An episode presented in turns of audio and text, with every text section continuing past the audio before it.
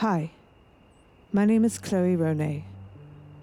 In this second episode of the Opus Creative Lives podcast series, we travel to the heart of Gitxsan territory in northwestern BC. The little town of Old Hazelton sits nestled between the Skeena and Bulkley rivers under the watchful eye of the mighty Rocher Déboulé mountain range. Often overlooked and forgotten by policymakers, this majestic and wild landscape is home to an exceptional population and was once a thriving cultural epicenter. While visitors can still wander through the totems and explore a few longhouses in the Gitxsan Historic Village, Gitanmaax School, the first academic institution to offer formal instruction on Northwest Coast art, has long closed its doors. Like many small rural communities, Old Hazelton has suffered more than its fair share of setbacks. Industrial outsourcing and a lack of government funding have contributed to an economic decline which has left the town looking almost derelict. It's a familiar tale, but by no means one destined to a tragic ending. In June 2020, Opus published an article about the return an aptly named mural project which not only splashed new colour and vibrancy into the heart of Old Hazelton, but brought together the community in a way which exceeded all expectations. Three contributors described their experience, which you can read more about on our website. This podcast is a continuation of the story, told by the same cast. Although heralding from different generations, their unique experiences, insight, and creative contributions are going a long way to instigate positive change. Our players share a vision on the role artists have in healing and moving societies forward.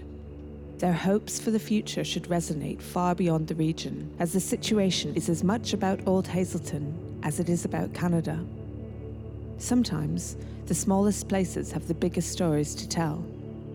In order of appearance, we'll hear from professional painter and designer Leah Pipe, who arrived in Old Hazelton 20 years ago, the fourth generation of Pipes to do so.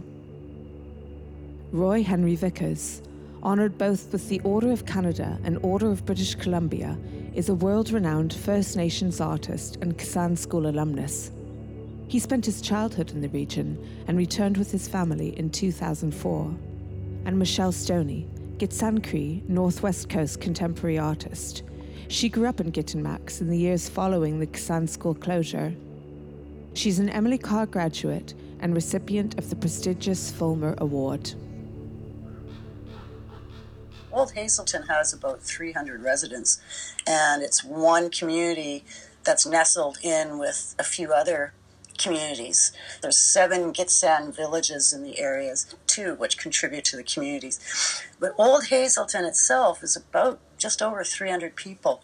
It's the old town at the junction of the Bulkley and Skeena rivers, and it's an absolutely gorgeous place. The landscape alone has this majestic presence. The awe and the beauty of this area is unlike anything I've seen. There's a beautiful mountain here in Hazelton. It's called uh, Stekyooden, and the English name is Rocher Déboulé. And it kind of connects all the communities. You can see it from all the, the five local communities. Rivers run right through our communities, which are flanked by incredible mountain ranges and natural living. You know, people here live off the land, they rely on wild salmon there's this wild aspect to this area that people really cherish. I, I came to Old Hazelton when I was nine years old. And I moved away for a long time, not of my own choosing. And I moved back um, 16 years ago. And now I live in this, this little community. I live upriver, actually, about 12 kilometers upriver from Old Hazelton, and I live right on the river. Right now, there's people that live in Old Hazelton, but a lot of the businesses have closed and it's pretty quiet. When you come into the town, it's like it's almost a ghost town. But the beauty is still there. And I'm filled with memories of when the town was thriving and alive.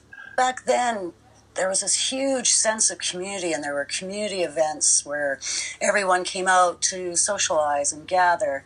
And lots of young people were working here. What happened was the logging industry, which was mostly what the town depended on, died when the government decided that all our trees were going to be shipped overseas to be turned into lumber and then sent back. So all of the logging died. And with that, the, the income for the town disappeared. In 1973 and 1974, I wound up at the School of Northwest Coast Indian Art at 'Ksan, which is located on the Gitanmaax Reservation in Hazelton. At that time, the traditional style village of 'Ksan was really the loudest voice for the arts and culture of the Pacific Northwest. It comprised of seven traditional longhouses, and one of the longhouses was the carving school. One was a screen printing studio, and one was actually this wonderful. It was, called the Eagle House, and traditional and cultural food was provided for visitors there, and that is also sadly closed down.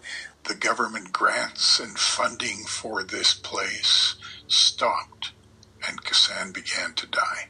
And my art teacher finally left there, and the school shut down because there were no teachers as I left 'Ksan, I took this photograph of the village.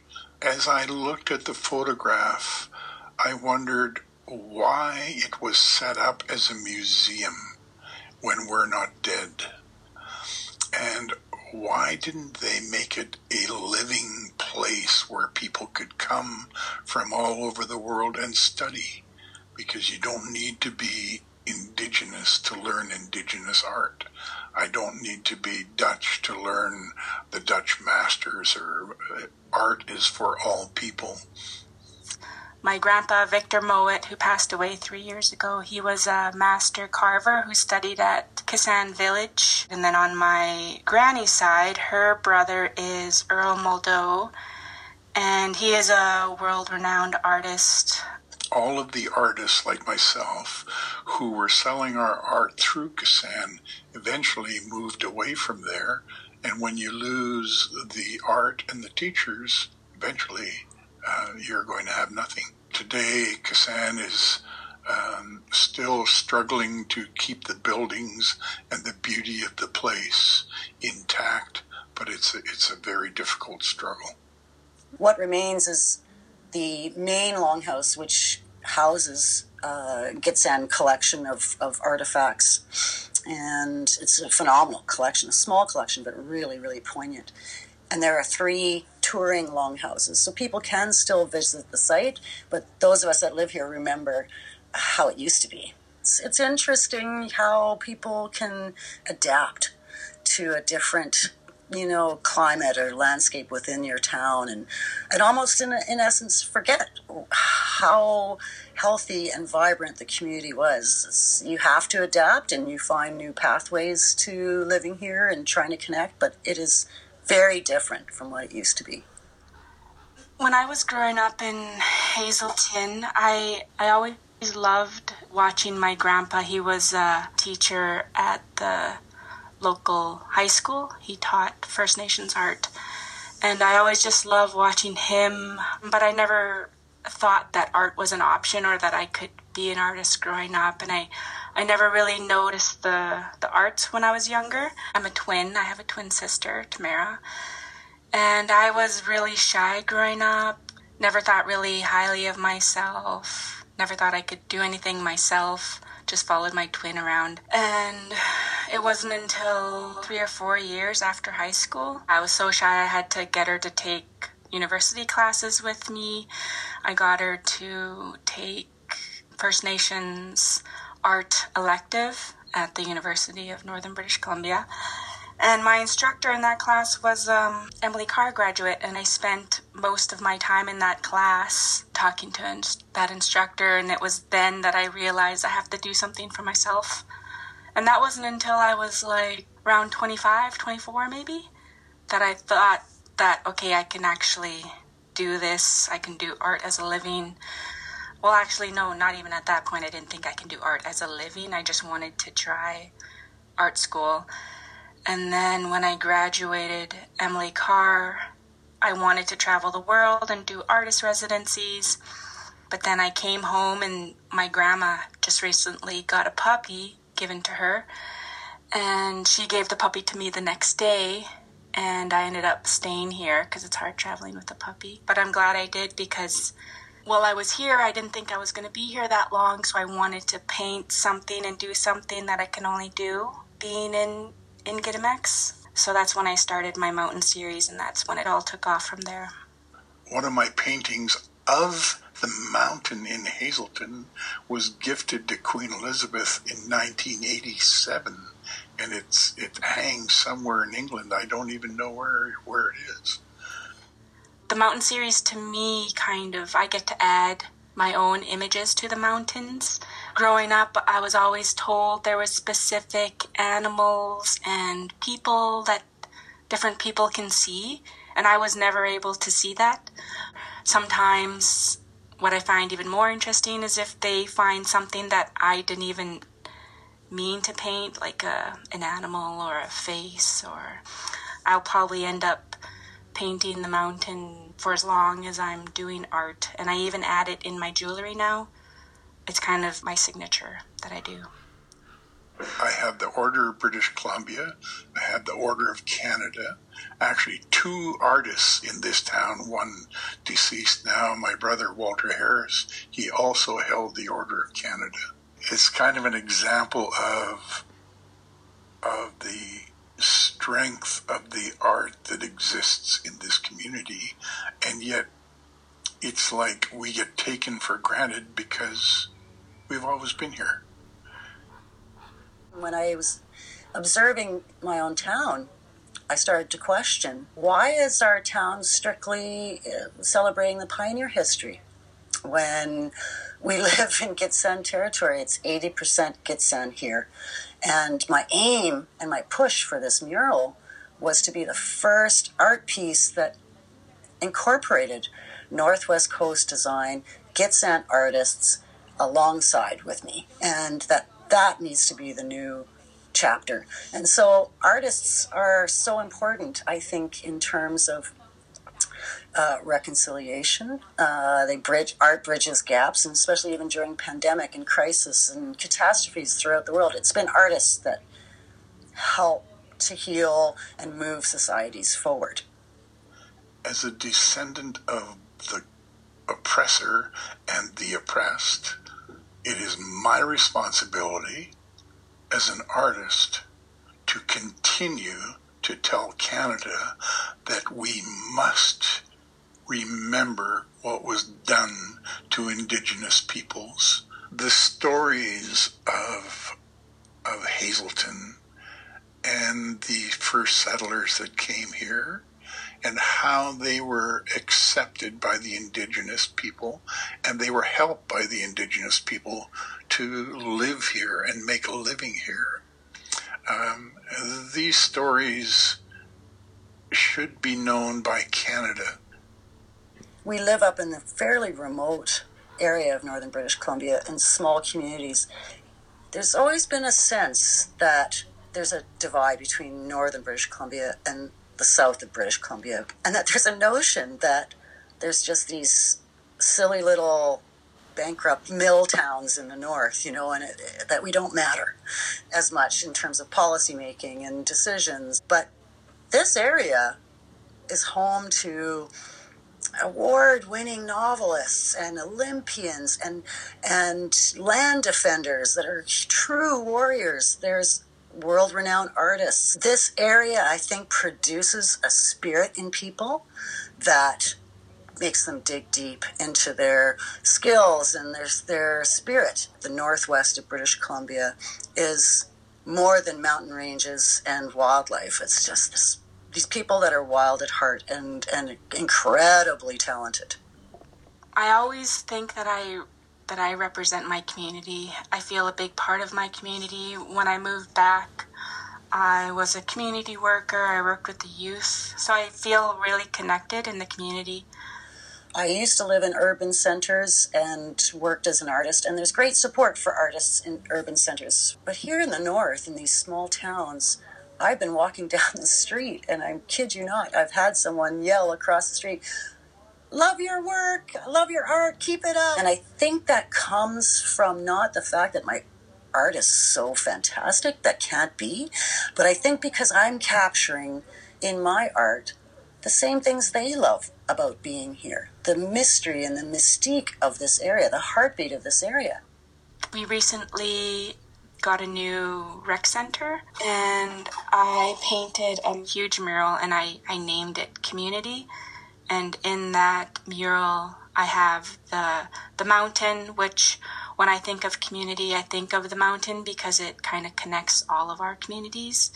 I have the two rivers because there's the Bulkley and the Skeena that kind of also connects our communities. And then intertwined in the mural, I have silhouettes of community members participating in different sports. And that was a neat project for me to do because then I asked the community for pictures and then I got to kind of know the community a bit more and see what all the Gitanmaax members and not even just Gitanmaax, but Kispiox Valley and all the surrounding areas and see what the youth is doing and the accomplishments we've made in in sports. So I kind of brought together sports and art, I guess you can say.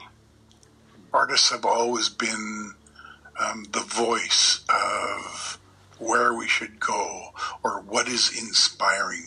I would love to see an arts center. I can see it attracting artists back to this place where we all began our careers.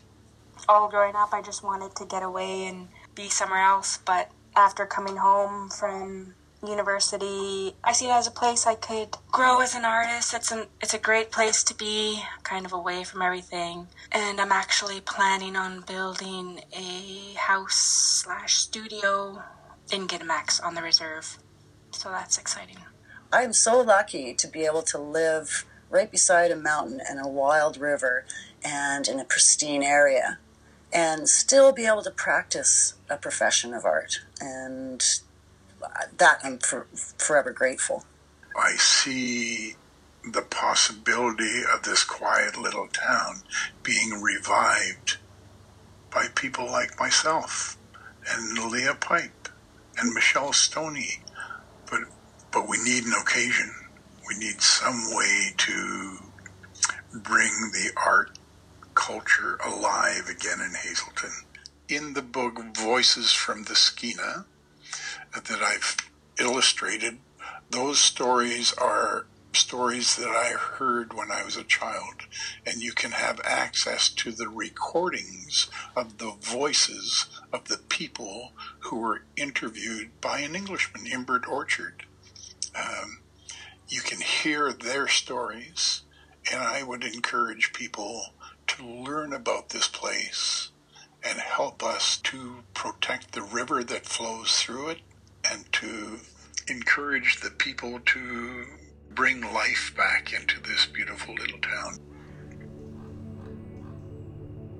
I'd like to thank Leah, Roy, and Michelle for sharing their story and hope the spotlight on Old Hazelton illuminates far beyond the region. Art can make a difference. It can bring us together, inspire us, and make us reevaluate the way we think or feel. When you consider that every small transformation is a step towards something bigger, we're all major players, and the power of art to instigate positive change is undeniable.